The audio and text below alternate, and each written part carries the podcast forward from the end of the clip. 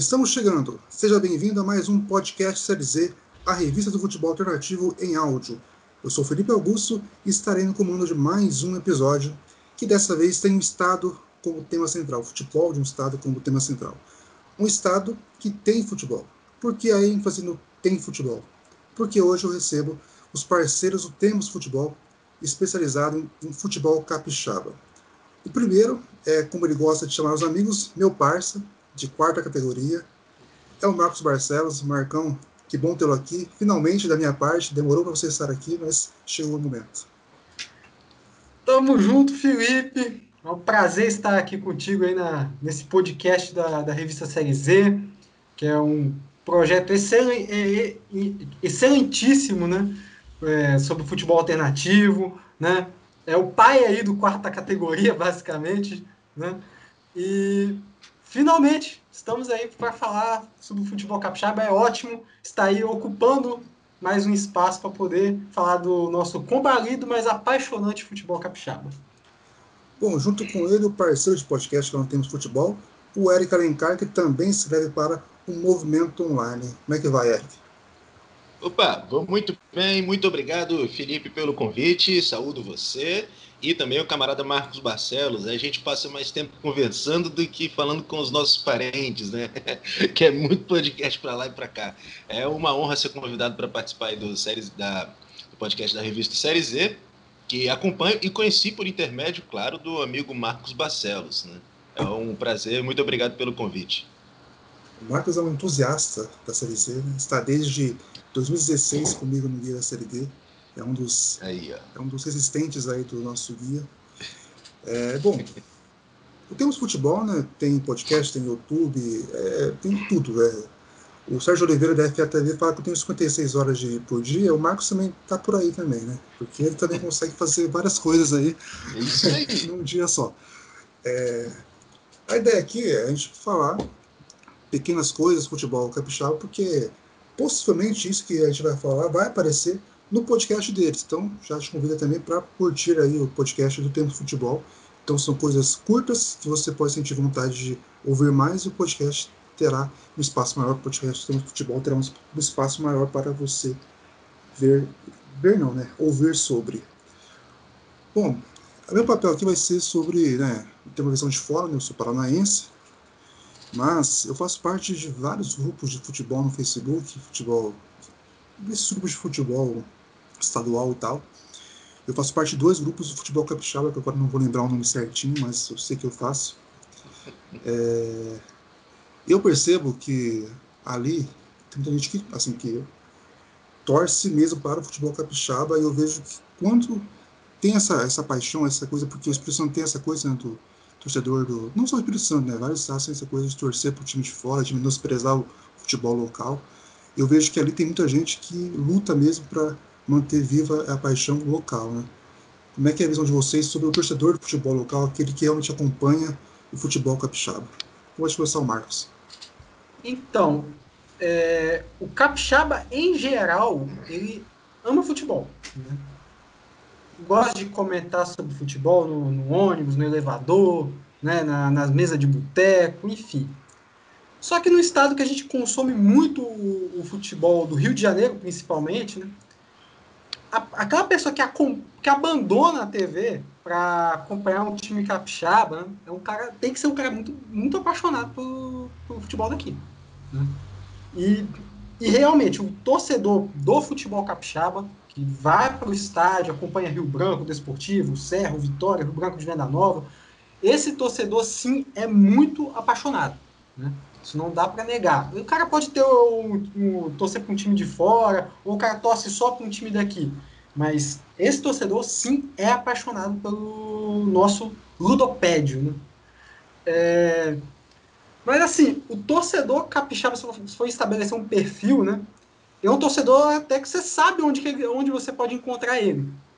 Né? Porque aqui no Espírito Santo tem uma particularidade que a gente não tem é, times assim que são estaduais, né? Temos, temos os times que são, não são na verdade a palavra certa nem, nem estaduais, mas tipo assim, intermunicipais, né? Porque, por exemplo, você pega o exemplo do Vitória. Vitória leva o nome da cidade, da capital, mas é um time da região de Bento Ferreira. Né? Então, tipo assim, claro que vai ter torcedor de fora ali da região de Bento Ferreira, mas é tradicionalmente um clube dali. E o torcedor de Bento Ferreira, de, que torce pro Vitória, que é de Bento Ferreira, ele não gosta de quando o Vitória vai mandar jogo em outro lugar, por exemplo, no Kleber Andrade. Né? Então a gente sabe onde encontrar esse torcedor. E o time que é, é tipo assim, se por exemplo na capital a gente tem esses times que, que levam o nome da cidade, também o Serra é, é mais ou menos como o, o, Vitória, né? É o time que leva o nome da Serra, mas é da região de Serra Sede. Né? Onde começou o município, né? Muito tempo. Exatamente. E é uma da... região até. É longe até para quem mora na serra mais próxima da capital Vitória, na área da cidade mais próxima da capital. E é bem localizado. Né? Sim. E agora, esses times que são. É, que abrangem todo o município, né? Que tem uma torcida é, em toda a cidade, são esses times do interior. Né? São os municípios menores. Aí você tem o Rio Branco de Venda Nova, que a cidade abraça mesmo. Mas não é o caso do, de, uma, de ser uma cidade grande. Né? Uma, aqui na a gente não tem um caso de, um, de, uma cidade grande abraçando um time da sua própria cidade. É mais de uma, uma coisa bem regionalizada. Né? Tirando talvez aí a desportiva, porque a desportiva é de Cariacica, mas tem uma grande torcida em Vila Velha. Né? Eric que mora em Vila Velha sabe muito bem. Quando tem jogo na Toca do Índio, né? Tem um jogo ali é. Tupi desportiva, a torcida da Desportiva invade a, a toca. Uhum. Lota o, o, campo do Tupi. Né?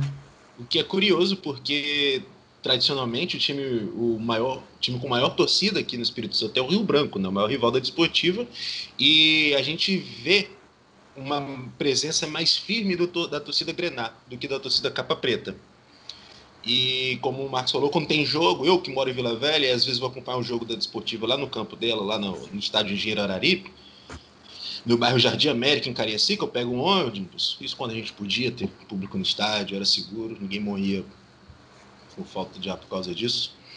É, a gente era comum ver vários torcedores no mesmo ônibus que eu, no ponto de ônibus, com a camisa da Desportiva diferente de quando era um jogo, com Rio, jogo do Rio Branco, que eu assisti. E a Desportiva realmente tem essa, essa característica, essa, essa diferença. Talvez porque por ser um clube que manteve sua estrutura. Né? O Rio Branco vendeu tudo que tinha. E a Desportiva ainda mantém o seu estádio, aos trancos e barrancos e tal, com apoio de, da, da, da patrocinadora e tudo mais, mas mantém a sua estrutura, a sua casa em si. E isso pega, isso pesa bastante para o torcedor local. Mas no mais é isso aí que o Marquinhos falou. A gente não tem um, um grande time assim que em todo o estado, que tem grande torcida em todo o Espírito Santo. Em todo o Espírito Santo.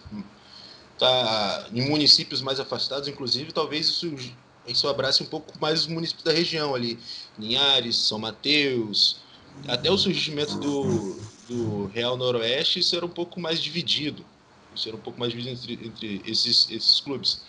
Mas cada se, quando um clube, por exemplo, Rio Branco de Venda Nova está aí fazendo uma boa campanha, campeão capixaba, é um clube que acaba sendo abraçado por, por torcedores, alguns torcedores de, de cidades do entorno de Venda Nova do Imigrante, porque é a chance deles irem para o estádio acompanhar e ter uma movimentação local referente ao futebol. É, são as características daqui do futebol do Espírito Santo. Um estado pequeno, com vários times, mas sofrido pra caramba. É, aproveitando a deixa do Eric, né?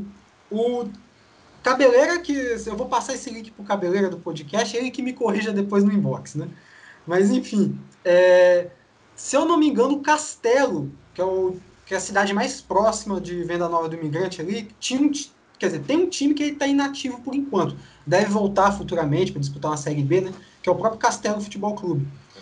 O Castelo é, abraçava muito time, abraçava muita torcida, perdão, de, de Venda Nova do Imigrante. Quando, não, quando o Rio Grande de Venda Nova estava inativo. E depois, com a volta do Rio Grande de Venda Nova, aí o torcedor da cidade já pôde abraçar o time, da, do time local. Né? E o Real Noroeste tem um caso também que tem muito torcedor de Barra de São Francisco também. Mas aí é, é por motivos de, do estádio também estar tá à beira da estrada para Barra de São Francisco. Eu lembro de um podcast que a gente gravou, quarta categoria, né, com o Renner Lopes, lá do Distrito Federal, né? ele queria ir até, até a Guia Branca, né? E você mostrou, né, a, a, a distância do centro para o estádio do Real Noroeste. Confesso que eu ganhei uma, uma simpatia pelo time por essa questão, assim, porque é, realmente era bem longe, assim, bem, bem pelo Google Maps ali já era, já era bem longe. E tem uma coisa que, que eu percebo também aqui, assim, que eu percebo aqui no, aqui no Paraná, que há uma rotatividade enorme né, de campeões recentemente aí no, no futebol capixaba, né? Eu acho que o. Eu estiver enganado, em 2014 parece que não repete campeão. Na, na, verdade, não, não que repete. 2013 teve a esportiva, mas nesse período depois o time conseguiu vencer mais um, mais um, mais um título. Desde então, não, não, é, são times diferentes que ganham. Acho que é algo assim. É, Desportiva ganhou 2013, aí teve 2014 Estrela, 2015 Rio Branco, aí Desportiva voltou em 2016, aí 17 Atlético Itapemirim, 2018 Serra, 2019 Vitória e 2020 o Rio Branco de Venda Nova. É, isso, isso, vai de, isso vai de encontro que vocês falaram também sobre essa, essa falta desse, desse apoio ou não? Sim, porque se for parar para pensar, estados que são fortes no futebol, né? é, tem a capital muito forte, acima de tudo. São Paulo é assim, Paraná, onde você mora é assim, é, Minas Gerais. Aqui no Espírito Santo, os times da capital não têm essa vantagem. Hoje um time da capital pode ganhar, mas no ano seguinte pode vir um time do interior ganhando, né? É, não quer dizer, o que não quer dizer que o, que o, interior seja mais forte que a capital. Acho que cada um tem, tem suas vantagens e desvantagens, né? Tem suas, suas particularidades time da, do interior pode ter a cidade abraçando, né? Mas, em contrapartida, o time da capital tem uma logística melhor. Né? Precisar viajar para um, outro estado, tem um aeroporto próximo. Se precisar, é, se for pensar, parar para pensar nas viagens que os times da capital fazem durante o capixabão, os times da capital viajam muito menos que os times do interior, né? Porque é tudo muito próximo. Então, cada um tem sua particularidade. Mas, realmente, aqui no Espírito Santo, é, nós temos um cenário no, do futebol na, da nossa capital não tão forte como em outros estados. Isso aí permite com que o interior também se sobressaia em é, competição sim, competição não, né? digamos. É, é, é, muito comum aqui a gente ter a gente ter clubes que fazem uma campanha excelente no ano e no, na, no próximo campeonato são terríveis. Aqui muitas vezes um, um, um é muito tempo o time que vai bem na, no Campeonato Capixaba, no Campeonato Estadual no primeiro semestre, vai muito mal na Copa Espírito Santo no segundo. Então, e isso disputando até com, com clubes mais fracos, porque a Copa Espírito Santo permite a participação de clubes da, do, da primeira e da segunda divisão simultaneamente. Aí você vê um Desportiva campeão capixaba perdendo pro pro Vila Velhense no jogo da o time da segunda que seria então da segunda divisão ou algum outro clube. E é muito difícil, e é muito difícil, parece que seis meses é o prazo de validade para um, um clube, para uma gestão, para uma diretoria manter um elenco. Um elenco. No próximo, quando está chegando o final do campeonato, a gente já não sabe se esse elenco vai continuar para a competição seguinte. Quiçá para o ano que vem. Então aqui o prazo de validade das equipes é muito curto. Eu tenho eu e o Mário, a gente brinca um pouco com a questão do Espírito Santo, né, que tem uma questão com o time paranaense, né, o Operário, que eliminou na Série D de 2017. O Espírito Santo me parece meio que um desses times, né, que surgiu com uma aposta interessante, ousada, mas ao mesmo tempo teve um, um final é, bem. Não, teve uma trajetória bem curta, né? É, aconteceu o Espírito Santo, o 12 tinha uma, uma ideia muito mirabolante, mas também a mesma coisa, né? é, é um caso mais bizarro aí. O Santos realmente parecia um time mais, mais pronto, mais, mais profissional, mas também teve esse, esse fim curto, né? Pois é, eu conversei, é, inclusive, já vou dando spoiler aí para as próximas semanas no, no tema futebol, né? Conversei essa, é, essa semana com o Vitinho, que é atacante do, do Vitória, e que basicamente ele abriu as portas do Santão, né? quando o time voltou para o cenário em 2015, ele, ele, ele, fazia parte do primeiro elenco e foi até o fim, em 2018, na Série D de 2018, que depois daquilo, depois daquela pífia campanha, o Santão não existiu mais, né? E ele disse que o Santão, a partir daquele momento, já não tinha mais é, investimentos para tentar manter o padrão de disputa que estava. Né? Aí, no momento, parece que fechou as portas.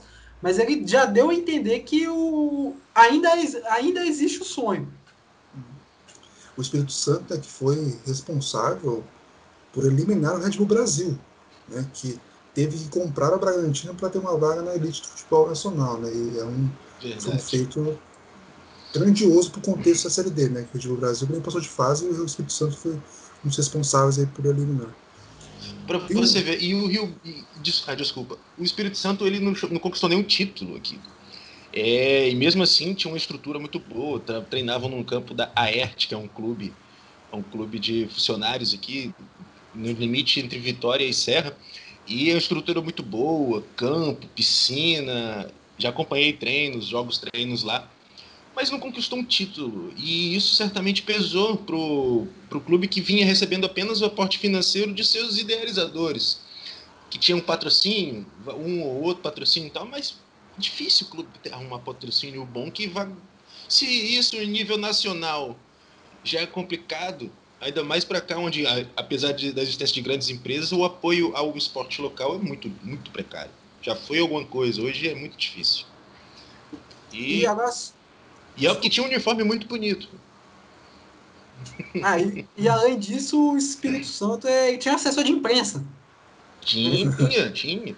Tinha, isso aí. É, tinha uma estrutura de comunicação boa, realmente, com releases todos os dias e tal. Enfim, era um projeto bacana, mas que faltou título. Chegou final de Campo Espírito Santo, chegou final de Campeonato Capixaba e perdeu sempre. Bom, tem uma uma pergunta que eu quis evitar muito de fazer para vocês, porque é uma das mais clichês que existem no futebol alternativo, é nível por que Guiana e Suriname não participam do futebol sul-americano, né? Que é porque essa, qual é a razão da diferença, né, do estado para os outros do sudeste? Mas é algo aí para que pode ser interessante para alguém que não conheça tanto o contexto do futebol local. Eu vi que o Marcos fez uma cara ali, porque realmente essa pergunta é, bate forte em quem acompanha o futebol capixaba, né, Marcos? Então, essa pergunta até é, é tão clichê que é até difícil de responder, né? Porque você tenta fugir um pouco da, da resposta clichê, ah, que falta investimento. Isso aí é o que já todo mundo meio que já sabe, né? Que é, falta são todos os motivos possíveis, né? Misturados é, numa coisa só. Enfim, mas o, a falta de investimento, na verdade, não é nem, tipo assim, a causa, né, do, do da, da diferença, né? É, na verdade, é a consequência de, um, de, um, de fatores históricos, né? Vou pegar lá desde a época da era das capitanias, né? Que o Espírito Santo englobava Espírito Santo, Minas Gerais. O Espírito Santo ficou isolado na corrida do ouro. Então, eu vou pegar. Então, desigualdade já com outras regiões, né? Já é uma coisa histórica. Né? Na ditadura militar, só pegar agora no futebol, né? O Espírito Santo, ao invés de ganhar estádios, como em outras regiões, o Espírito Santo perdeu o estádio. né? É, e fora que o Estado demorou até mais tempo para se desenvolver em relação aos vizinhos do Sudeste, né? E, e não dá, tipo assim, essa coisa não dá nem para falar de muito tempo atrás, há pouco tempo. Né? Vou pegar o aeroporto de Vitória, a gente tinha um dos piores aeroportos não faz muito tempo. Né? Um dos piores aeroportos do país, de capitais. Só agora se modernizou faz dois, três anos. Então, é, aqui sempre houve esse processo mais lento, né, no, na questão do desenvolvimento, né, principalmente na questão da logística. É, e era mais comum ter cidades do interior mais desenvolvidas do que a capital, como, como o Marcos falou. É, você tinha tem, tem grandes polos, por exemplo, Cachoeiro, no norte do estado de São Mateus, um dos, dos berços do início daqui da, da, do, do Espírito Santo, São Mateus ali, e enfim, e aqui e aqui em ba... e aqui em Vitória é basicamente uma cidade portuária por muito tempo, onde só chegava para escoar, escoar a produção, a produção agrícola para fora e receber coisas de fora. E ainda assim Vitória é muito pequena, mas continua aqui. É... Não, que eu ia falar que, que a consequência né, de, dessa, da, desse, dessa linha do tempo, né, de, de, um, de certos atrasos, né, de, certa, de certas lentidões né, no processo de desenvolvimento até do próprio Estado, né? É, a consequência é, é direta no esporte. Você, no, o Espírito Santo não tem tradição esportiva, né, com raras exceções. Tem as meninas da ginástica rítmica, né, que volta e meia estão ganhando medalhas, né? É, aqui realmente é um celeiro aqui no Espírito Santo, né, nesse esporte. O beat soccer aqui no Espírito Santo foi muito forte, né? Já tivemos aí o Buru, melhor, melhor jogador do mundo de beat soccer, né? É, tivemos vários outros nomes, o goleiro Mão, né? Bruno Marias, enfim. É, mas é muito pouco aqui, aqui para o Estado. Né? Isso é tudo consequência. E aí a gente pode citar que é a falta de investimento. Né?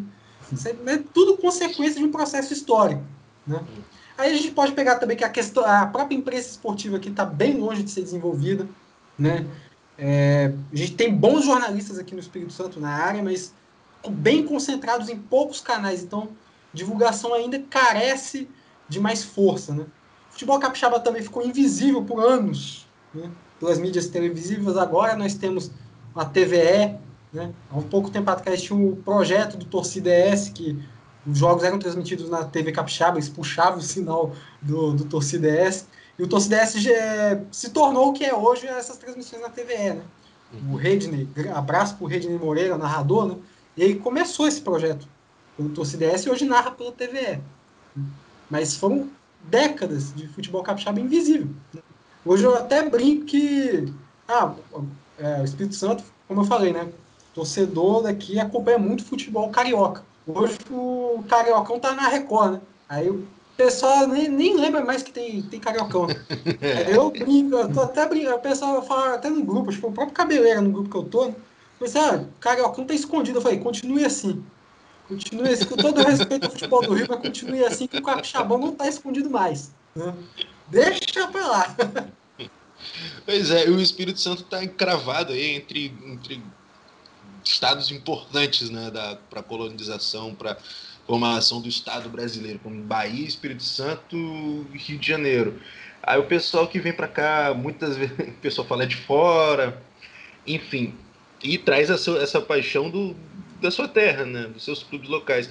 E até ainda aquele negócio da que todos os estados sofrem, por exemplo. Ah, desde a década de 40, a Rádio Nacional transmitia os jogos do Flamengo de Leônidas da Silva para o mundo, pro Brasil todo. Então a pessoa conhece o, o Flamengo, conhece o Vasco, conhece o São Paulo, conhece os clubes de fora. Aqui não é diferente. Pelo que, nunca foi diferente. E talvez por essa proximidade, então a gente tem os muito massacrados, principalmente futebol. Enfim, são vários fatores que se aplicam a outros estados, além das condicionantes exclusivas do Espírito Santo também, posição geográfica, relevância é, histórica na economia do, da região, enfim. É, a gente não tem nada contra os mistos, não, né? até porque a gente é misto também. Né? Então, o negócio é que o camarada vai, camarada vai vir falar, meu irmão, do futebol daqui, você nunca tem ido num, num, campo. Você pode jogar o que quiser. O futebol na TV que você assiste com a bunda no sofá é uma coisa, o que você vê na arquibancada é outra. Por mais que o jogo seja ruim, você está se divertindo. está se divertindo. E qual a diferença de ver um Vasco e Nova Iguaçu para um Espírito, para um Vitória e, e Vila Velhense aqui? Que padrão tático inovador tem lá do em São Januário que aqui não tem? A gente vê que a diferença é técnica e e tática não é essas coisas todas. Talvez força física. o pessoal lá como é melhor. Inclusive, desculpa aí, antes de passar para você, você falou, o Eric falou aí da, da proximidade com Bahia, né, com de Minas e Rio de Janeiro, até mandar um abraço, mais uma vez, para um amigo que eu já, já citei no quarta categoria, também já citei no, no último episódio do Temos Futebol, meu amigo baiano, Alessandro Venas, vou até passar para ele e falar que eu citei ele, né? Porque até a questão da muqueca ele quer tirar de nós. não, a muqueca é baiana. Não. Aqui não. Já perdemos coisa demais aqui. Já, o Espírito Santo está muito sem espaço. Essa discussão eu sei que é bem intensa realmente da buqueca, porque eu já vi hum. assim, grandes fights relacionados a isso. Tem uma coisa que o Eric falou sobre né, o fato de o futebol carioca ter uma influência muito grande, não só no Espírito Santo, mas em vários estados me parece que se o Espírito Santo fosse no norte, no nordeste, não teria essa preocupação. Mas como é no sudeste, então se aumenta muito essa preocupação, esse, esse estranhamento. Né? Uhum. É, faz, faz sentido, né? Faz sentido. Tanto é que a gente muitas vezes, o Espírito Santo a gente não sabe muitas vezes o que, que é, né? Tem parte do Espírito Santo ali na Sudene, né? E tal, que para receber repasse, repasses federais para desenvolvimento local.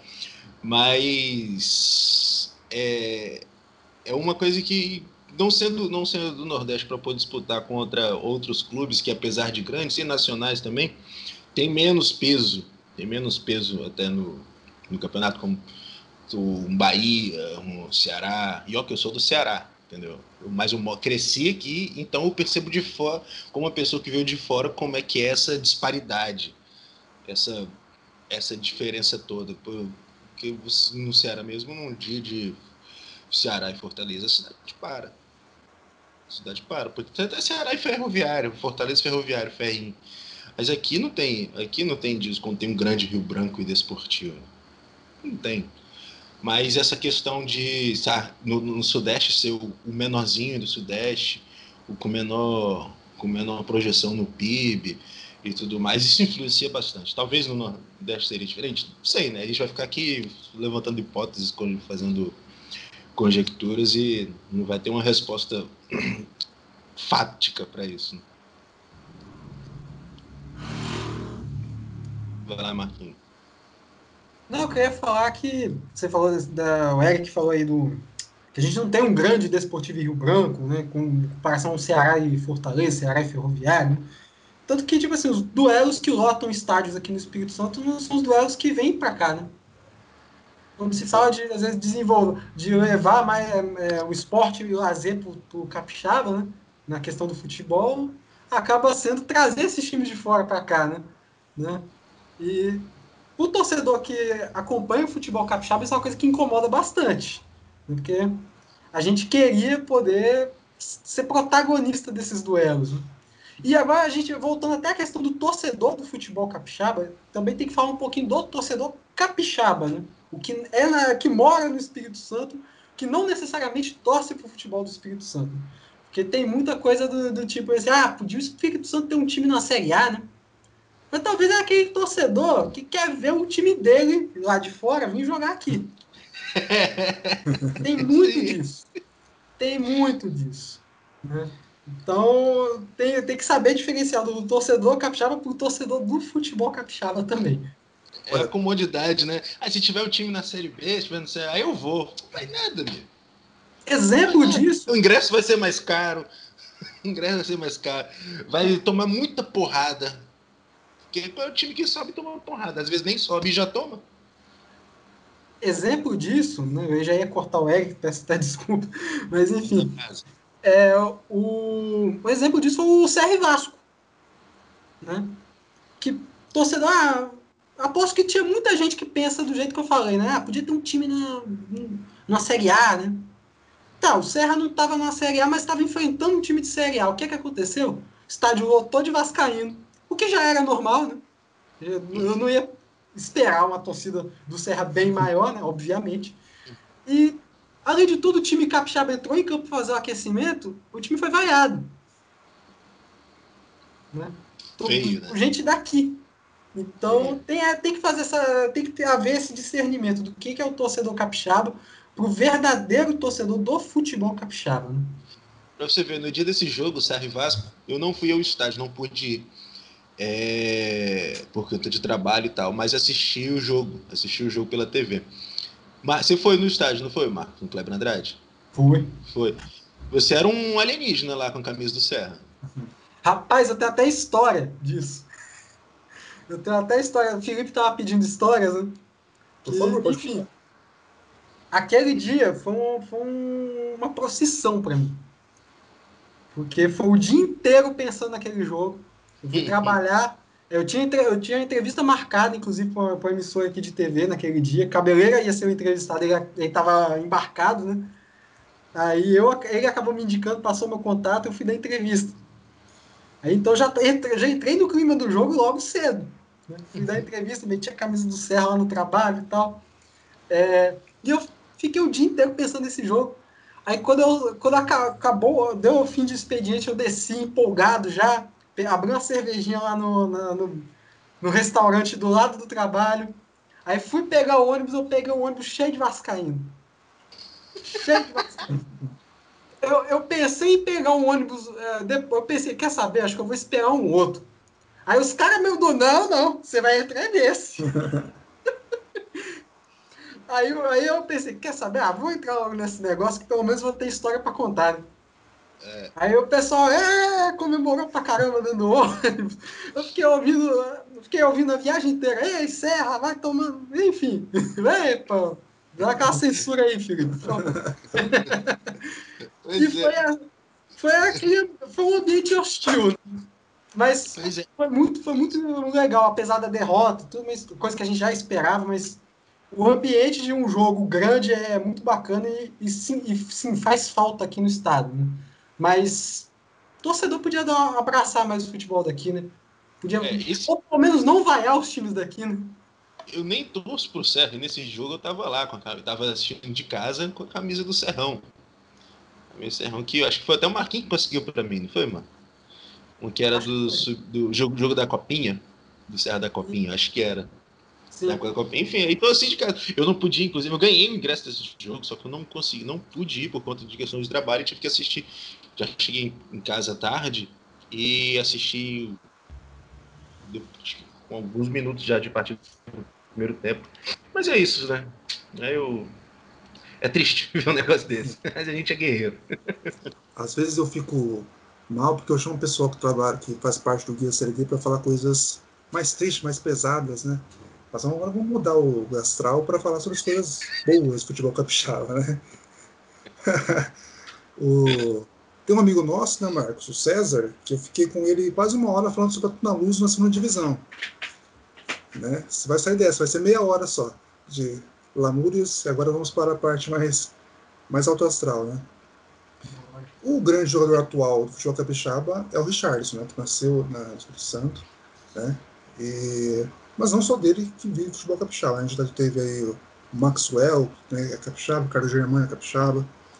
É, que são os grandes nomes aí que surgiram recentemente no futebol local, né? E quem pode, vocês podem apontar aí como futuro aí para representar bem o estado? Então, eu, eu dividi essa categoria de grandes nomes do futebol capixaba em quatro categorias, quatro não cinco, quase um quarta categoria, na verdade, cinco, dividir em cinco, né? Que, for, que são os seguintes, são os jogadores, aqui no Espírito Santo surgiram grandes nomes, né? Mas são aqueles jogadores que nem atuaram no Espírito Santo profissionalmente, que são o caso do Richarlison, nós temos aí o Pedro Rocha, tipo assim, cabe uma discussão se o Pedro Rocha é, lá, é um grande jogador, né? Mas é o, é o melhor que a gente tem aqui pensando em futebol capixaba, né? Nós temos o Juninho Capixaba, que está no, no futebol baiano, né? Ele não atuou aqui no Espírito Santo. Temos o Luan, zagueiro do Palmeiras. É, agora, pegando aí jogadores, tivemos o Maxwell, né? Aí como grande destaque. O Giovanni, é, né? Giovanni. Giovanni chegou a atuar aqui no estádio, mas ficou mais conhecido, né? A passagem dele até pela, pela Desportiva, se eu não me engano. E aqui no, e também teve a passagem no final da carreira pelo Serra, também passou pelo Tupi, Rio Branco. Enfim. É, também temos jogadores que atuaram aqui e se destacaram ao ponto de ir para o futebol mainstream, né? Que, tipo assim, esses são até mais raros, né? Tivemos aí o caso do Chiesa, que começou no, no Serra, né? E foi, ele foi descoberto no futebol amador, né? Foi jogar no Serra, mas a passagem mesmo que marcou ele aqui no Espírito as passagens, né? Que marcaram ele aqui no Espírito Santo foi mais pelo Rio Bananal, time que já não existe mais, e pela Desportiva. A passagem dele é até mais lembrada, inclusive. Que daí ele foi para o americano de Campos, aí do americano é, foi para o Fluminense, rodou o futebol do Nordeste, foi até para a China, né? É, também tivemos o Joelson, que começou no, no Serra em 1999, né, naquela campanha, na famosa campanha da, da Série C de 99, e de lá já foi para o Cruzeiro. Né? E rodou vários times do futebol brasileiro, jogou até Libertadores pelo Paraná em 2007. Né? tivemos também o falecido aí, o, fale, o falecido Everton Kempis, que morreu no acidente né, da, da Chapecoense. Ele atuou aqui no futebol capixaba pelo Estrela e pelo Vitória, campeão capixaba pelo Vitória em 2006. Né? É, também tivemos aí o, é, jogadores que atuaram aqui, se destacaram, mas que continuaram de alguma forma no futebol alternativo. Né? Foi o caso do Edinho. Edinho que hoje está no Vitória, mas ele é conhecido como Ronaldinho do Irã, né? É, ele, se eu não me engano, quase foi para a seleção iraniana, de tanto que ele se destacou por lá. Mas, tipo assim, ele se destacou aqui, mas não, não ao ponto de, de ir para o mainstream, no né? futebol mais. É, o futebol não alternativo, né? É, tivemos o caso do Anderson, né? Que está hoje no Rio Branco de Venanópolis, que saiu do Rio Branco da capital. Teve uma época que ele saiu do Rio Branco da capital para ir para o futebol dos Estados Unidos, mas não para MLS. Sim. Então foi para outra categoria lá nos Estados Unidos, que aí já não é da minha alçada, né? Eu já não sei falar como é que são. não me pergunte de futebol norte-americano, que eu não sei muito. É... E também tivemos aí os jogadores que se destacam, né? Ou já se destacaram e que fizeram história só aqui mesmo no Espírito Santo. Né? Que é o caso aí de Rony Clay, Vitinho, do Paulinho Pimentel, que já se aposentou, Marcelo Pelé, Hércules, né? Conhecido aí como semideus da, da torcida do Vitória. E também, obviamente, contemplando o futebol Canela Verde, né? Contemplando o parceiro, meu parceiro Eric aí, né? Lambiru, né? Que fez história também no futebol alternativo, é fora do Brasil, mas ele não, não foi um caso que ele saiu aqui do Espírito Santo direto para lá, né? E teve umas passagens por outros times aqui no Brasil, passou pelo Figueirense, e de lá, né?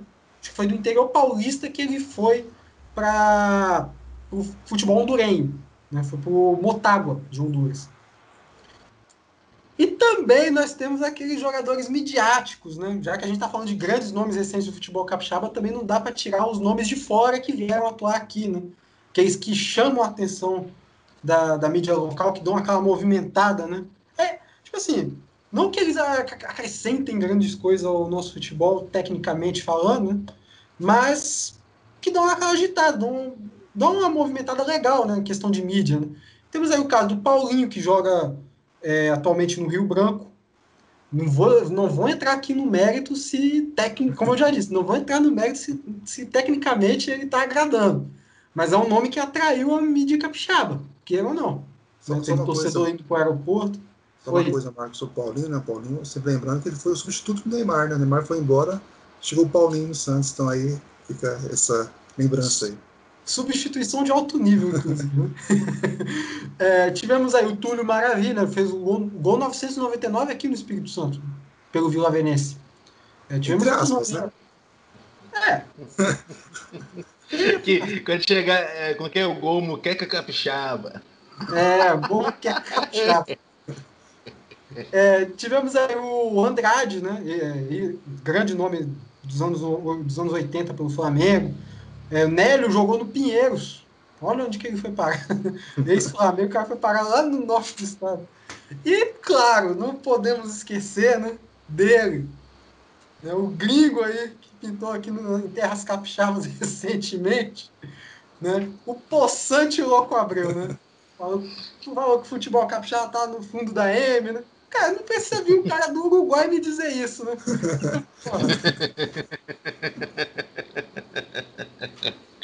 que fique claro, só saiu falando besteira porque foi eliminado. Exato. E, só lembrando, sem jogar, e sem jogar bem. Sem jogar bem. O Marcos citou o caso do Andrade, né? Eu sou colecionador de guias a placar, guias brasileiros a placar, né? E a edição de 93, que foi a última participação de Capixaba na primeira divisão, ponte esportiva, né? Tem o Andrade na, na, na página, né? É uma página, para mim, icônica, lendária, porque é o Andrade, né? Campeoníssimo com o Flamengo. E jogando na última participação de um clube capixaba na Série A. E é que você, quais são os seus destaques aí? Bom, é, Marquinhos já falou de muita gente boa, muita gente mais ou menos, muita gente ruim aí. Sobra pra gente falar aqui pô, dos grandes, desses grandes nomes, por exemplo, acho que o maior que a gente pode citar é o Sávio sabe? Que brilhou aqui na Desportiva, foi pro Real Madrid, ídolo, no, jogou muito no Flamengo também. Voltou pro Espírito Santo jogando bem, jogando bem, porque era bom mesmo. Mas antes disso, antes dele, ainda teve o, o Mauro Soares. Mauro Soares, da Desportiva Ferroviária aqui, foi jogar em Portugal, no Belenenses, depois passou pelo Sporting. É, e era reconhecido como realmente um jogador muito bom, realmente muito bom. Bom, eu não acompanhei a época do Mauro Soares, acompanhei como jogador, acompanhei a época dele como técnico da Desportiva. É, que aí a gente também pode dizer que o desempenho de, de jogador não, não, não foi o mesmo como técnico de futebol. Apesar de ser um cara de grupo e tal, os jogadores gostarem dele. Mas ainda pegando gancho na, nas, nos nomes do Marcos, que o Marquinhos falou aí, o curioso é que aqui o, Richarlison, né? O Richarlison é o grande nome hoje. Tem, tem jogado realmente, ele tem jogado muito bem lá na Inglaterra, pela seleção brasileira também. Só que parece que foi preciso que ele chegasse lá para poder fazer algum sentido aqui para gente. Fazer algum sentido para gente. Agora, qualquer publicação dele, não que eu não concorde, inclusive eu concordo com todos os posicionamentos dele nas redes sociais. É um jogador bem ativo nisso, se posicionando, defendendo as pautas que ele acredita, e eu concordo com muitas delas. Pra, talvez todas. É, só que hoje ele aparece mais dessa forma, dessa forma aqui, por conta da atuação dele nas redes sociais, em vez de, em vez de sua atuação dentro de campo.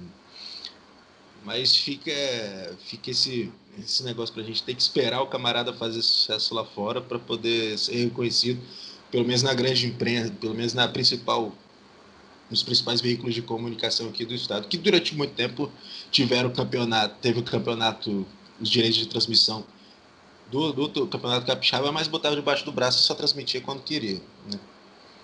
Ah, e... só uma lembrança aqui, né? Que tivemos aí também o, o, o caso do Fontana, né? Na década de 70. Fontana, né? aí. Zagueiro, que se eu não me engano, ele não atuou profissionalmente aqui no Espírito, no Espírito Santo. Acho que foi da base do Vitória. E de, de lá que foi pro futebol do Rio, se eu não me engano. Mas é um outro grande nome aí que já tivemos aí no futebol capixaba, só que não é um grande nome recente, né? Tá lá marcado na história, né? É, o único capixaba campeão do mundo, né? Da seleção brasileira. É, o Richardson deve ser o. Assim, é provável que seja o quarto capixaba na, no Copa do Mundo, né? É, Fontana, o Carlos Germano e o Maxwell. Para uhum. juntar o quarteto aí. O, vocês fizeram um episódio grandes nomes, a gente falou sobre jogadores, mas também tem um treinador que passou pelo futebol capixaba, que o Marcos e você fizeram o episódio, que é o Fernando Tonê, que subiu Sim. com o Altos, né? Sim. Se tiver outros nomes também de treinadores que vocês possam lembrar aí também, mas sobre o Tonê é um caso legal de se lembrar também. Ou se lembrar não, de se conhecer mais, mais claramente, né? Engraçado que hoje o grande nome de, de, técnicos do futebol capixaba é um que eu nem acho que, eu, que nunca passou aqui no Espírito Santo, né? Que é o Humberto Louser, né? Campeão aí pela Chapecoense. Ele é até, é, Eric confirma isso. Primo de um amigo nosso. É parente de um amigo nosso, né? Torcedor da Esportiva. Rapaz, os caras são igualzinhos, é lataria mesmo. Mas aí, aqui no Espírito Santo, os treinadores que a gente pode destacar são os treinadores aí históricos aqui, né?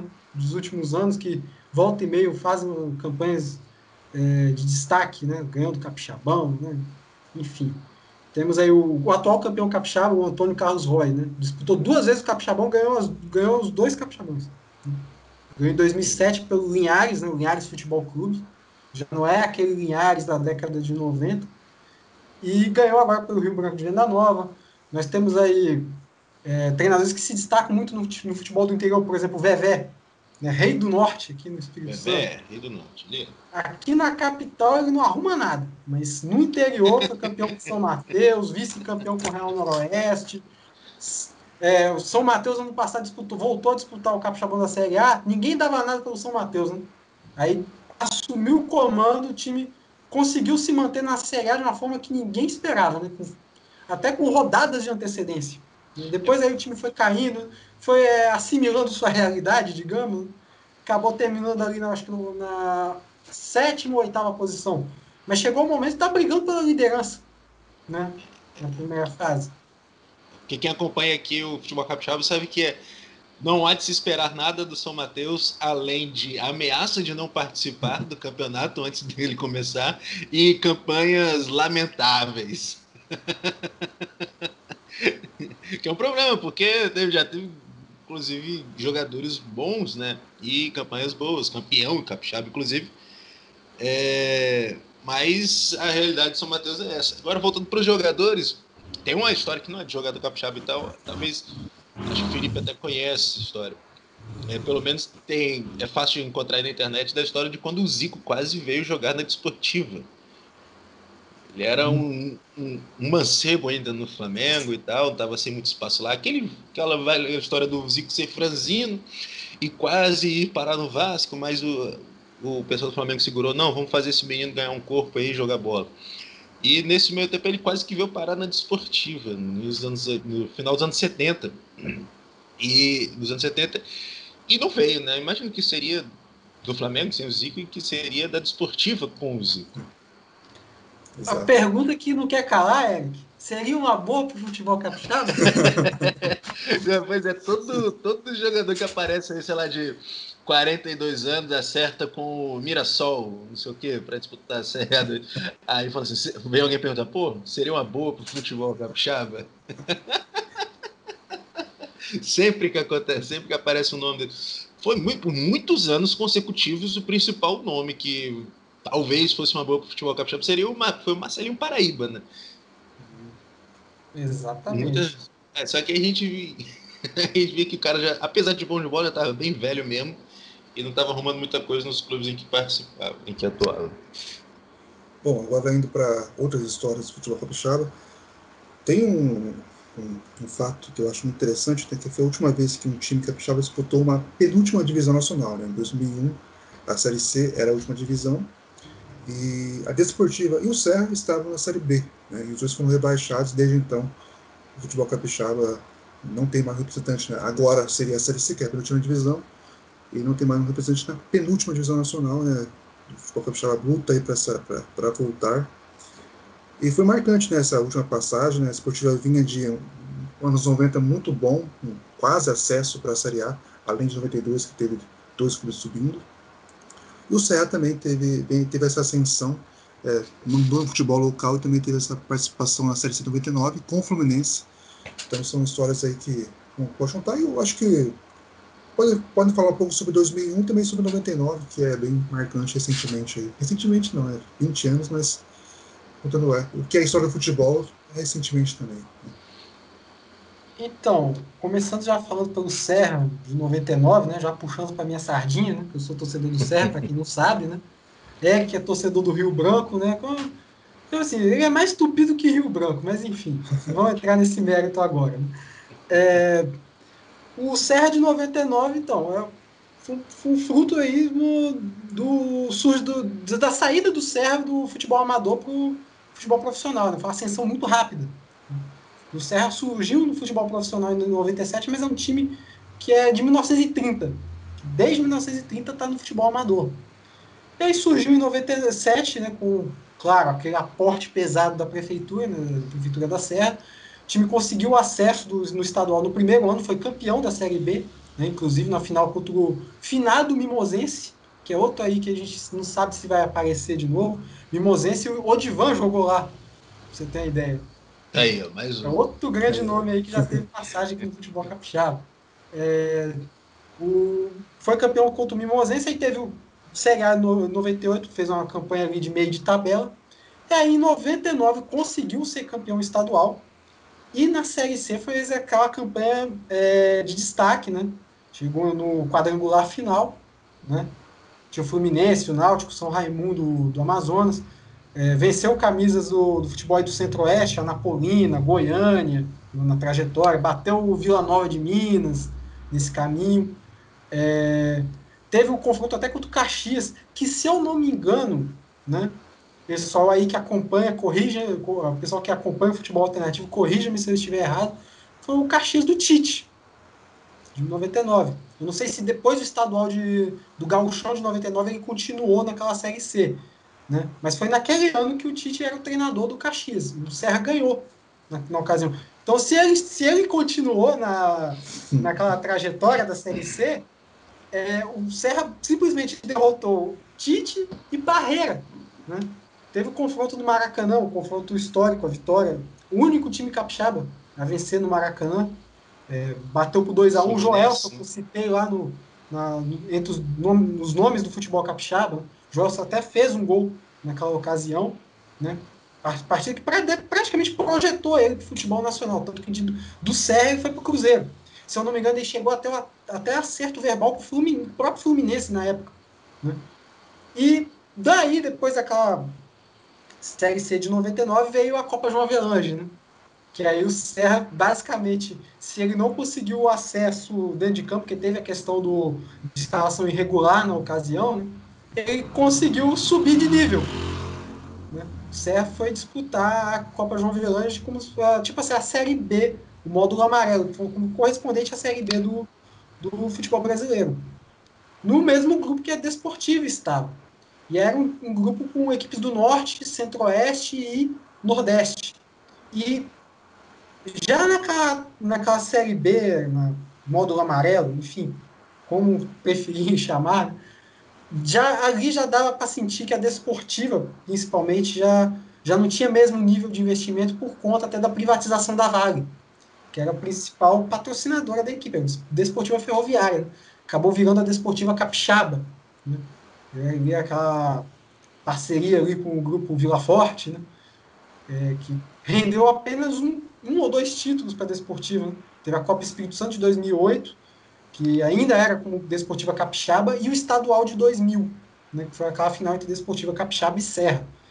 É, e já ali você sentia que o futebol capixaba já perdia força de investimento.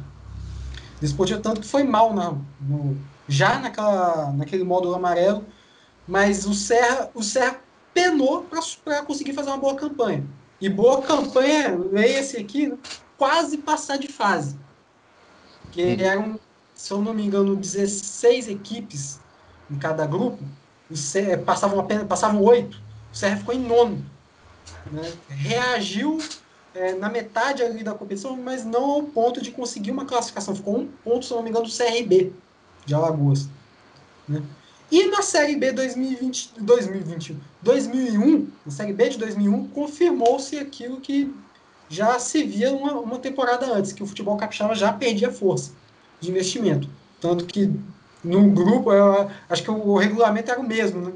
É, 16 grupos por 16 times em um grupo, 16 no outro. Aí o futebol capixaba também tem o agravante que foi jogado contra times do Sul e Sul, Sudeste e, e Centro-Oeste, né?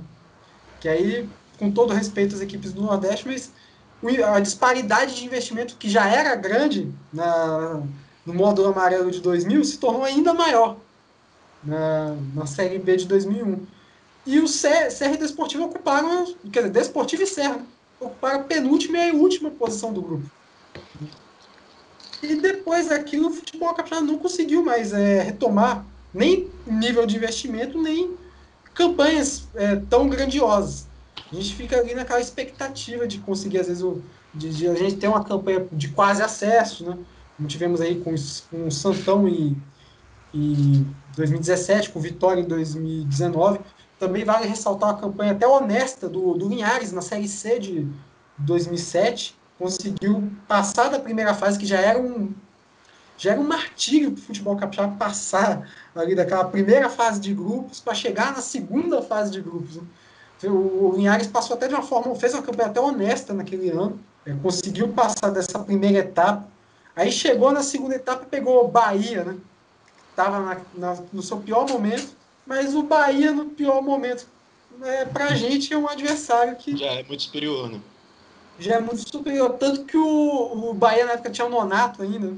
Meteu cinco no Linhares. Então a gente fica naquela coisa de, às vezes, conseguir fazer uma campanha de destaque ali, uma campanha aqui, né? mas não chegando perto de uma campanha de. Uma campanha grandiosa, como a Desportiva teve no, nos seus tempos de ferroviária, como o Rio Branco já teve na década de 80, né, que ficou aquela vitória marcante contra o Vasco. Nada, muito, nada parecido com aquilo. Né?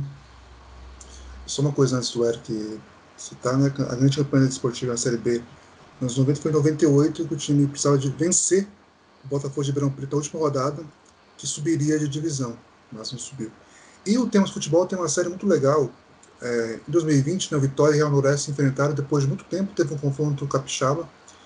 E nas, e nas redes sociais, o Temos Futebol tem uma série né, que, uma, que vocês fizeram, que era os confrontos estaduais, em Brasileirão. Né? Quem quiser conferir, dá um corre lá que, é, que ficou bem legal. Eric, que história você tem ou aí de jogos aí? Se o Marcos tiver mais também, o Marcos volta depois para falar também. Ah, certamente o Marquinhos tem mais. O Marquinhos é um profícuo pesquisador. Se debruça sobre os tomos e pergaminhos perdidos na biblioteca de Serra Sede e, e, traz números muito bons. Mas é isso que ele falou. O, o, a, ladeira abaixo do futebol capixaba, ela já se anunciava antes mesmo desse período aí dos anos 2000. Apesar dessas partidas, por exemplo, Linhares na Copa do Brasil, ou, ou, outra, ou outros, a desportiva, desportiva disputando, disputando as primeiras divisões do brasileiro, até nos anos 90. Agora, existe uma coisa muito marcante aqui, pela boa parte da, da, dos antigos da crônica esportiva local não gostam de fazer essa, essa ligação por conta, enfim, não sei porquê, ou se, sei lá, deixa para eles, é, de que foi a chegada de Marcos Marcos Vicente na Federação Capixaba como presidente, que ficou por quantos anos, Marquinhos? Uns 20 anos né, como presidente, ou mais, mais de 20 anos talvez. É, de lá para cá a gente não teve teve muito menos momentos momentos felizes no, no cenário no cenário nacional é, coincide também como o Marcos falou com esse pouco depois né com a privatização da Vale a queda dos investimentos no futebol capixaba em geral e a ausência a ausência de, de, de torcedores nos estádios com, à medida em que os jogos foram ficando mais raros. Medida que os jogos foram ficando mais raros. Até nos anos 2000 você tinha, era comum você ver o, a, o estádio, o Engenheiro Araripe da Desportiva tomado de torcedor, na geralzinha. O pessoal que acompanhava nessa época, eu era muito pequeno. É, acompanhava nessa época, eu falava que lotava qualquer, qualquer não, mas muitos jogos ali. Enfim, e de lá para cá é, é, nítido que faltou uma, um interesse até da imprensa local, da imprensa local com o futebol daqui. É claro, exaltando esses grandes momentos, é, as grandes vitórias, conquistas do Serra, é, e do, a chegada do Linhares na semifinal da Copa do Brasil.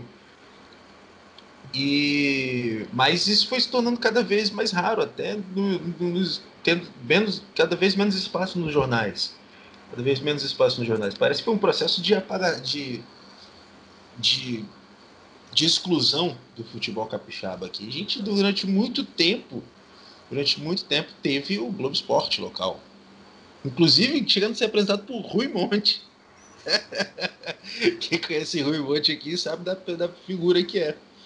E acabou. Acabou aqui, acabou aqui e muito antes do, do que acabou em outras praças a gente ficou, passou a se acostumar com cinco jogos. Quando tinha cinco jogos do Campeonato Capixaba, sendo um, sendo os dois da final, um, dois da semi e mais um aleatório, mais um aleatório. Então passou a ser visto com maus olhos até pelos torcedores, principalmente os novos que chegavam já habituados a assistir grandes jogos do Campeonato Brasileiro nível de, de Série A e também já estão habituados aos campeonatos internacionais passando na TV. E, inclusive, tem uma faixa que, de vez em quando, que volta e meia é pendurada nos estádios aqui no Espírito Santo, né? Eu, eu, não sei exatamente a frase, mas é mais ou menos assim, né? Tem uma classe imprensa, classe política que não apoia a cultura e o esporte do Espírito Santo não representa o nosso Estado. Esse é o sentimento que basicamente essa frase resume o sentimento do torcedor capixaba, né, com, principalmente com a, com a imprensa local. Né?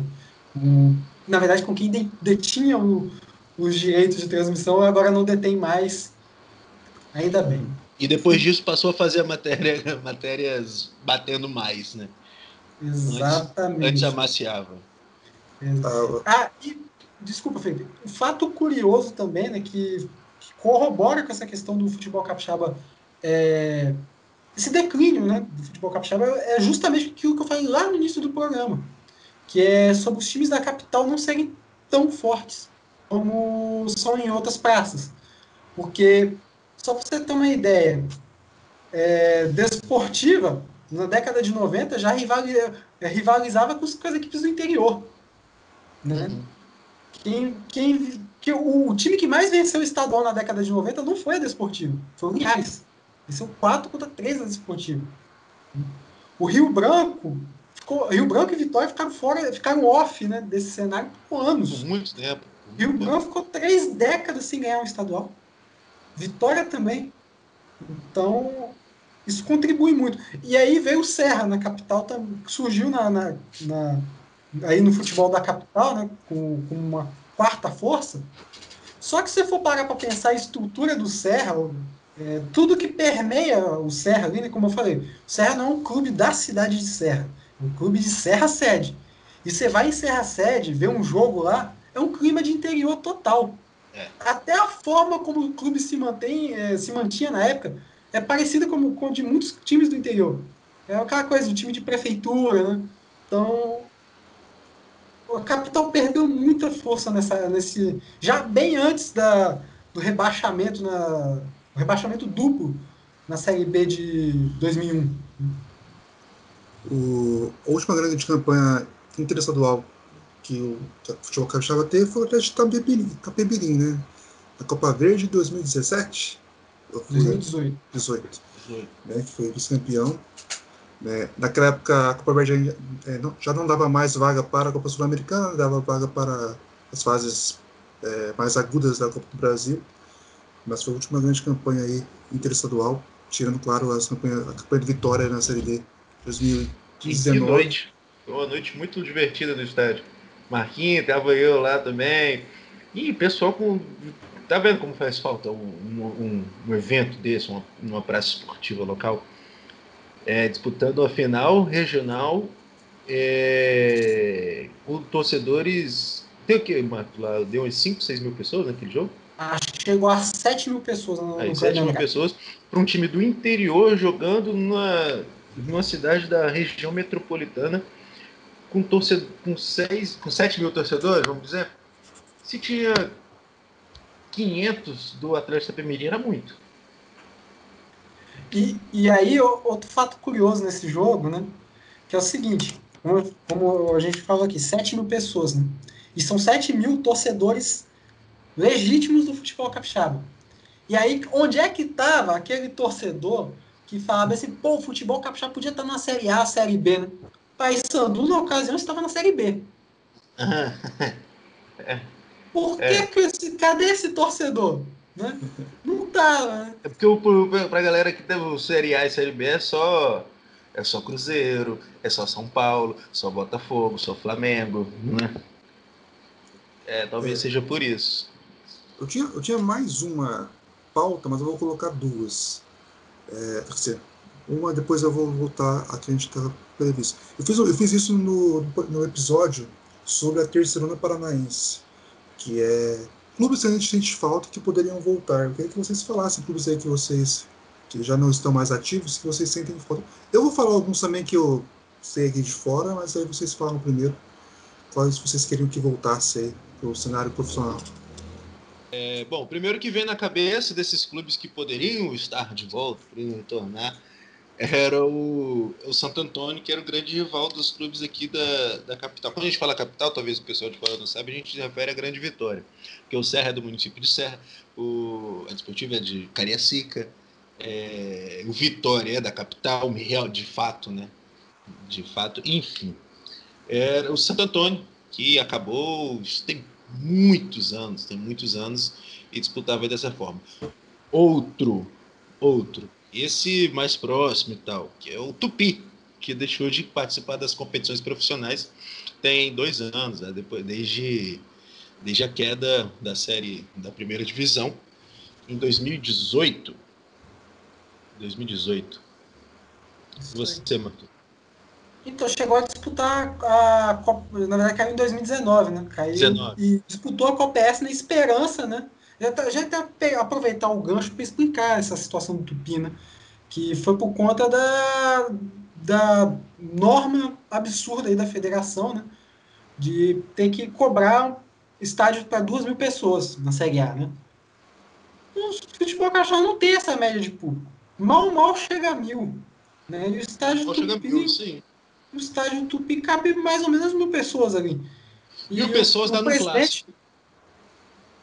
É, e o presidente Rogério Pedrini ali insistiu naquela Copa S 2019, né, para ver se né, a, mostrava para a federação que a toca do índio servia para jogos grandes, né? Tanto que foi o estádio que mais recebeu o jogo naquela Copa S. Eu não sei agora de cabeça quanto, mas passa de 10 jogos da, da, da competição. Né? Recebeu até clássico, Rio, né? na semifinal. É, e o clássico, o clássico foi numa semana conturbada, que os dois os dirigentes, tanto do Rio Branco quanto do, da, do Vitória, estavam reclamando, ah, porque o clássico Rio, o clássico mais antigo, ser disputado no, no estádio como esse, tudo blá, blá, blá, blá. Tem condições, olha a capacidade, deu 500 pessoas. E fora que, a, que tem de, de, de um lado e outro sempre tem aquele pisteiro, né? No Rio Branco, é. tá, que agora no Vitória também tem, né? E foi um clássico que correu tudo bem. Né? Uhum. E o seu Marcos, quais times você queria que voltasse? Então, é, pegando agora a memória mais recente, até, até mesmo pegar, eu gostaria de dar a volta do Espírito Santo Futebol Clube, até pelo, pelas campanhas que fez recentemente. Acho que estava num caminho muito bom. Fica até, é, dá, baixa certa tristeza é. aí por, por conta de ter chegado tão longe e não ter conseguido atingir o objetivo, nem não conseguir nenhum título, né, de fato, né? Tirando a Série B e a Copa S de 2015. É, temos aí o, da, da, já, já nos anos 2000, temos o Alegrense no interior, que foi bicampeão estadual nos anos 2001, 2002. Teve um empate, inclusive, é, histórico contra o Botafogo na Copa do Brasil. Dois empates, né? Foi eliminado com dois empates na Copa do Brasil, diante do Botafogo. É, tem o Muniz Freire, que tem um vídeo na internet, né? Já, já, já vou entrar na parte dos causos aqui, que tem um vídeo na internet do Muniz Freire, campeão estadual em 91, né? que, cara, é o sonho do, de quem acompanha o futebol capixaba, é aquele clima de jogo, é aquele clima naquela, na cidade, né? É um vídeo da época, né? Da, da final contra a Desportiva. Torcedor invadindo as ruas da cidade, né? Com a camisa do time, o pessoal enchendo a cara na rua, né? Comemorando pra caramba, recebendo o ônibus, né? Eu vivi uma experiência, eu vou até aproveitar essa, essa parte, porque eu vivi uma experiência semelhante em Pinheiros, né? Em Pinheiros, né? Quando eu fui ver Pinheiros e Serra. Que, que teve trio elétrico, teve carreata, o caramba quatro, né? E é isso que a gente quer ver, né? E o Muniz Freire tem esse registro histórico muito legal de 1991, eu acho que seria bacana. É uma cidade que curtiu muito o futebol naquela época e seria muito bacana ver de volta, né? E vamos falar, vamos ser sinceros, acho que todo, a gente queria todos os times de volta, né? porque a gente até brinca aqui no Espírito Santo, né? entre eu, Eric e outros amigos que a gente tem, que o nosso sonho é ter um Capixabão com 20 equipes. Né? Times, sei. Capixabão com turno e retorno, 38 rodadas, mata-mata. Inclusive, já que a gente não sobe de divisão, né? Vou ficar só aqui mesmo. Vou ficar aqui só, né? Aproveita, já, já é o primeiro passo aí para o separatismo capixaba, e não entendo mal aqui, né? Que o único motivo de ter um separatismo do Espírito, do Espírito Santo do Brasil é para a gente ter uma vaga na Libertadores. Não tem nenhum motivo político. É só para a gente ter a vaga na Libertadores. Bom, eu tenho alguns times que acabaram passando aí pela minha trajetória. O Ibiraçu, que foi campeão nos anos 80, né? É um, é um texto que eu fiz na especialização para o título, né? É, tem vários acessos, assim, então tem esse, essa, essa ligação. O Alegrense, que o Marco citou, também é, é outro que. Gosto muito da combinação de cores do Alegrense, né? É azul, amarelo e, e vermelho. É bem diferente do, do usual. A dupla de Jaguaré, né? O Jaguaré, o Conilon barra Botafogo, tá? não sei como é que vocês chamam geralmente. É, tem um time que chama o Veneciano. Veneciano. Um dos escudos mais maravilhosos Exatamente de feio do futebol Exatamente brasileiro. Por isso. Exatamente por isso.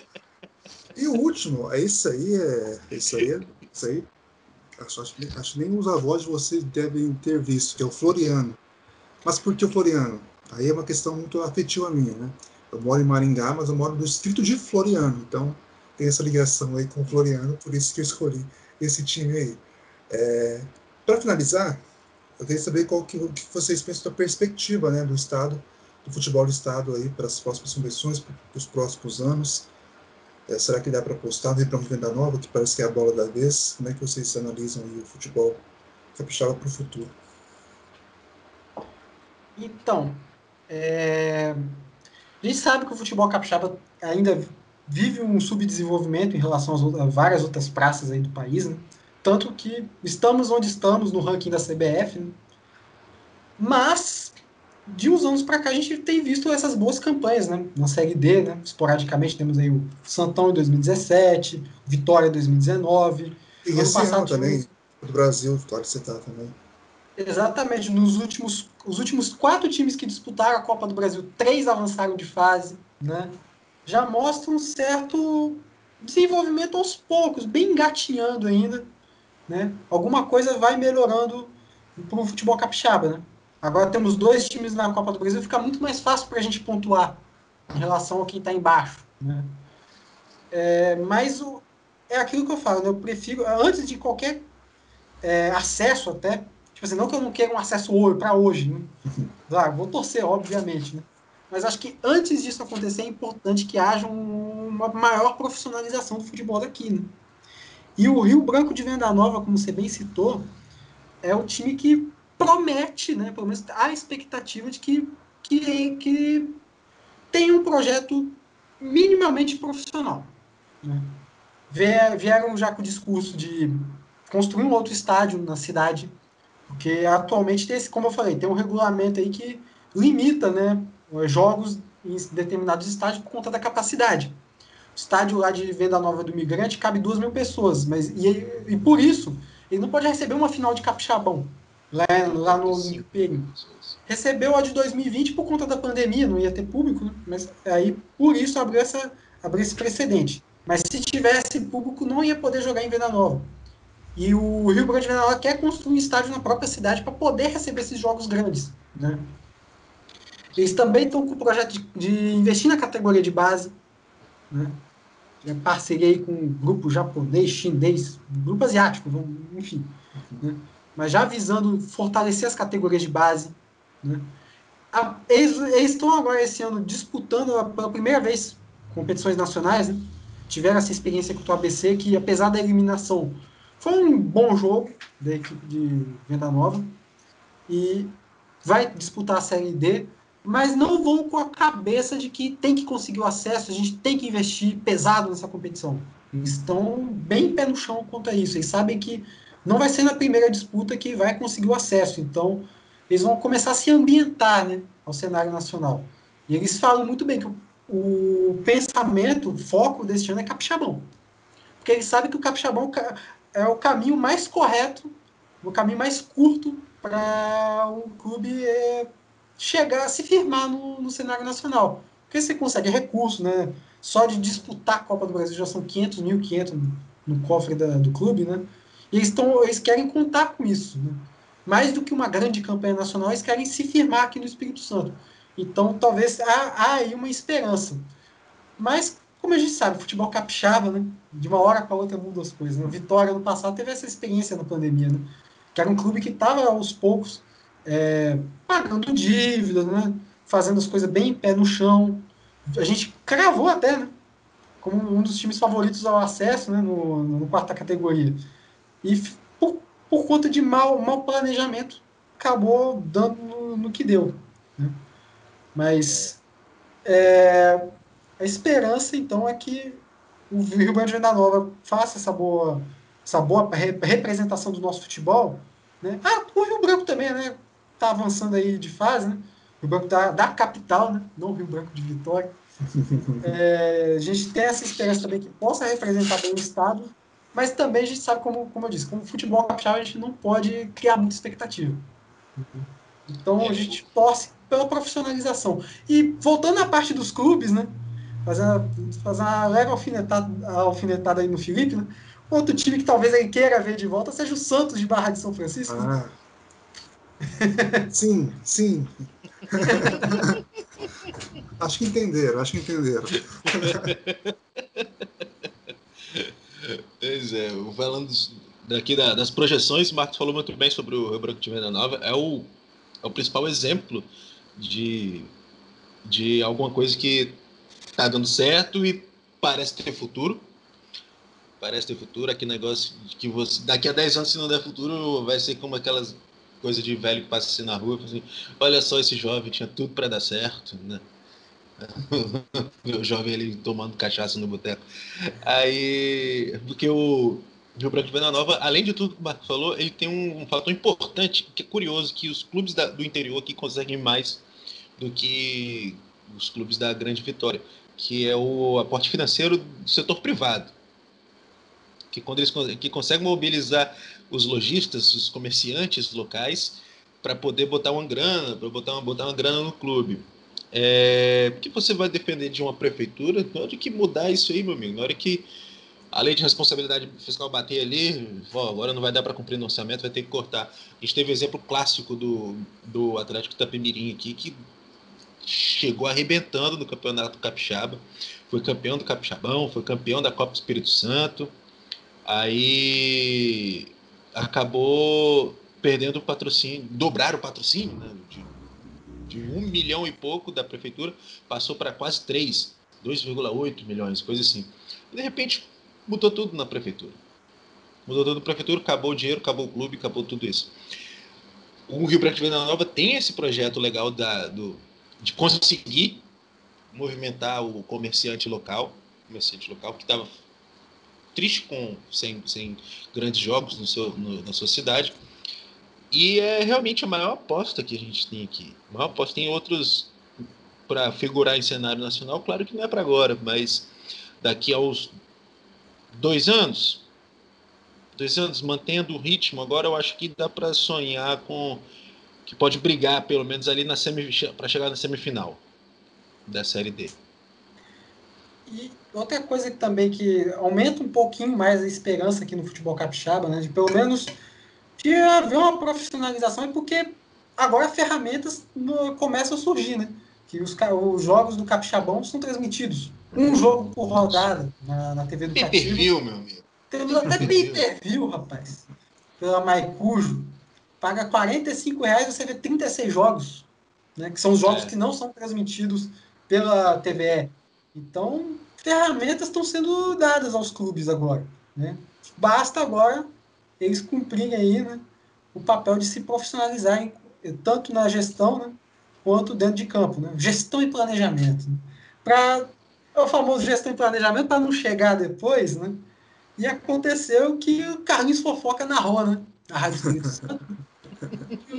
Viu? Teve um embrólio aí do Rio Branco pulou para branco. E o Carlinhos fofoca chegou lá e falou: né? o povo gosta do debate, né? Ele estava adorando o debate aqui na Rádio Espírito Santo, né? Ele falou é, que o que foi dito na rádio era a realidade. O Rio Branco não pagou ninguém até hoje. Né? E não vai pagar. Até o Lucas Melo, meu abraço para ele, né? Falou: é, Não, não. vai. Vai. vai. Vai pra justiça. Inclusive, é, Eric, a gente precisa adiantar, porque, ó, o, o quadro aí de embrólio, né? Tá quase indo para quarta categoria, de tanto que a gente fala de embrólio. É. A gente tem que inaugurar antes e lá não temos futebol. Verdade, não vou roubar essa ideia não, assim, né? Pô, produto da terra e a gente vai deixar se escapar? É. então, a gente vai chegando ao final, né? Agora eu vou liberar vocês para é, na rede social e tal. Obrigado demais pela participação. A gente ficou eu e o Marcos, a gente ficou discutindo qual vai ser a pauta tal, para não ficar naquele lugar comum sobre futebol capixaba, mas acho que saiu fora da curva e a gente conseguiu falar algo a mais aí. E tomara, né, que o futebol capixaba consiga esse, esse retorno a uma, última divisão nacional. Eu acho que é um dos mais precisa, né? Então, Eric, fala o que você tem para falar agora, finalizando aí. Muito obrigado pela participação. E o Eric estará na Série D caso o Rio Branco da capital passe pelo Tocantinópolis, não, pelo Aquidauanense. Então, Por Eric isso, vai... galera, torça pro Rio Branco aí, tá ligado? torça pro Rio Branco, se não for por ele, pelo clube, por mim, se não for por mim, pelo clube. Bom, brigadão, Felipe, pelo convite, um prazer. É...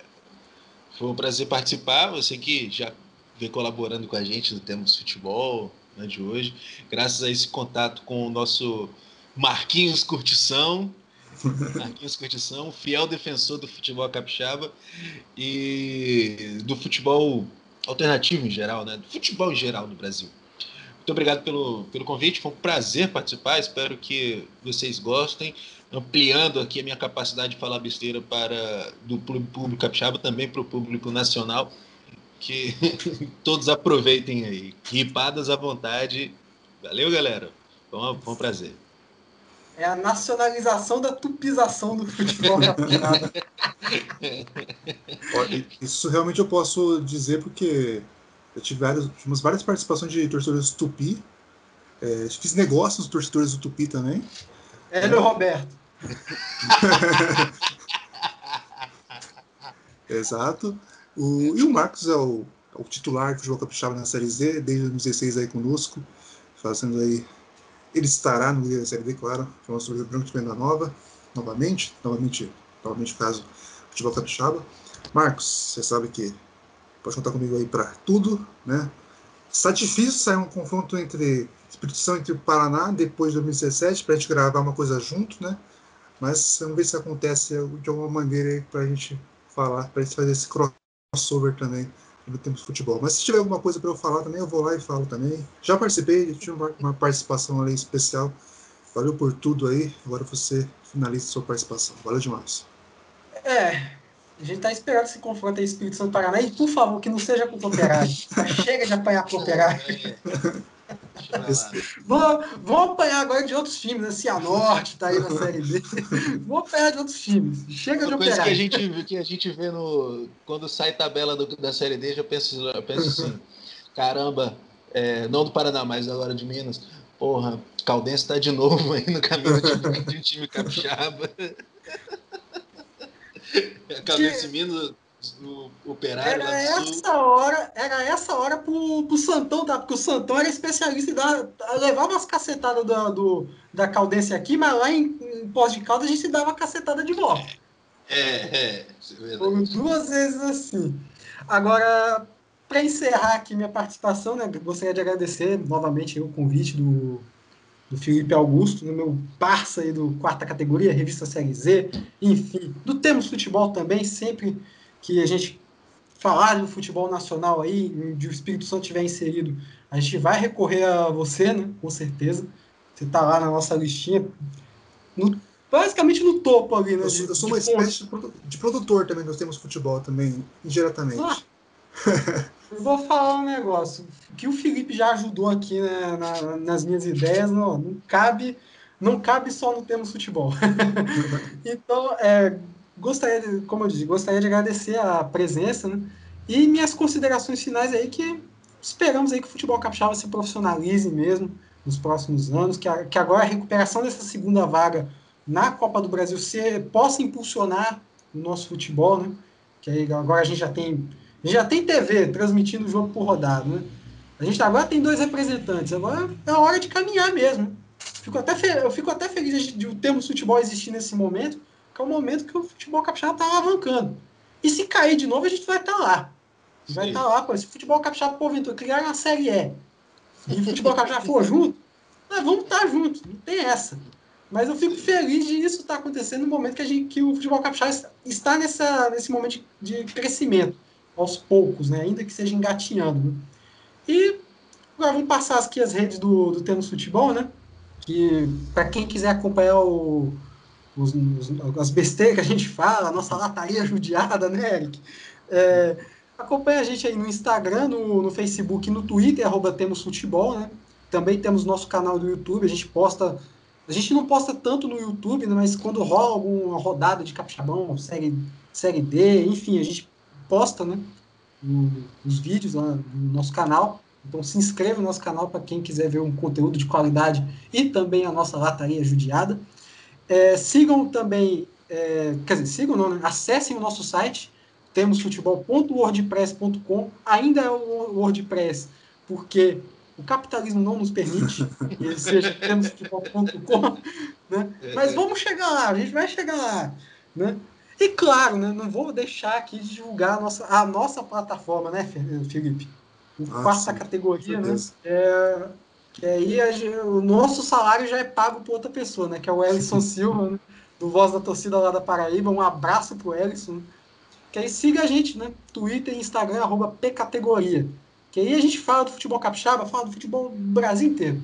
Eu tenho certeza que o Edson vai nos zoar, porque o nosso episódio está muito grande. Ele não aceitaria esse episódio, porque ele gosta de fechar ali na, na uma hora. a gente não conseguiu, Edson, mas porque o papo estava bom.